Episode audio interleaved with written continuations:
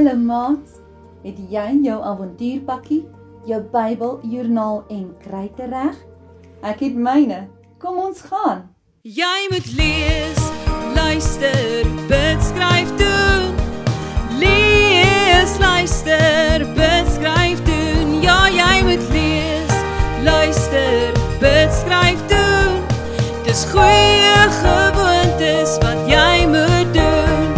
Dis goeie gewoontes wat jy moet doen. Maats, het jy geweet dat die Bybel vol beloftes is? Die beloftes is nie net vir Abraham nie, maar vir jou en my ook. Een van God se beloftes aan ons is dat hy ons sal beskerm. Dis die waarheid. Ons verhaal begin by Abraham se klein neefie, Lot. Lot het saam met sy vrou en dogters in Sodom gebly. Die mense van Sodom het baie lelike goed gedoen. Langs Sodom was daar nog 'n stad, Gomorra. Die mense in Gomorra het net sulke erge en lelike goed gedoen. Hulle het goed aanbid wat hulle self uit hout gekap het of iets en partykeer het hulle standbeelde van goud gemaak en dit aanbid. Hulle wou nie vir God ken nie. Hulle het alles gedoen wat lelik en boos was. God het baie kwaad vir die mense geword en wou Sodom en Gomorra vernietig. Maar Abraham het vir God gevra om vir Lot en sy gesin te spaar. En God het hy het engele na Lot toe gestuur om sy hele familie te beskerm van die slegte mense. Lot het vir die engele kos gegee en hulle veilig probeer hou. Maar die mense van die stad wou die engele seermaak en lelike goed aan hulle doen. Hulle het die deur oopgebreek, maar die engele het hulle gestop en verblind.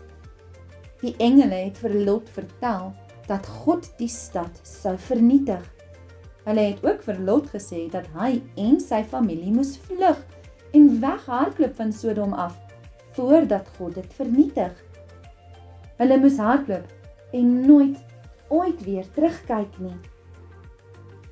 Baie vroeg die volgende oggend het Lot, sy vrou en dogters alles gevat wat hulle kon dra. Hulle het begin weghardloop van Sodom af. Almal was gehoorsaam in wat die engele gesê het en het nie omgekyk nie behalwe Lot se vrou. Sy het omgekyk en onmiddellik verander in 'n soutpilaar. God het vir Lot en sy dogters beskerm want hulle het na hom geluister en was gehoorsaam aan hom. Ons wêreld is stikkend omdat daar mense is wat slegte en lelike dinge doen. Maar God is altyd daar om ons te beskerm. Wanneer jy bang is, kan jy net vir God roep en met hom praat. Hy beloof dat hy ons sal beskerm. Kom ons bid saam. Papa God, dankie dat U vir my lief is en my beskerm, selfs wanneer ek bang is. Dankie dat U altyd U beloftes nakom. Amen. In jou joernaal is daar 'n prentjie van Lot se vrou en die slegte stad Sodom. Praat met God oor enige lelike goed wat jy al gesien gebeur het. Vra hom om jou te beskerm van enige slegte herinneringe. Jy moet lees, luister, bid, skryf doen. Lees, luister, bid, skryf doen. Ja, jy moet lees, luister, bid, skryf doen. Dis goeie gewoontes wat jy moet doen. Dis goeie gewoontes wat jy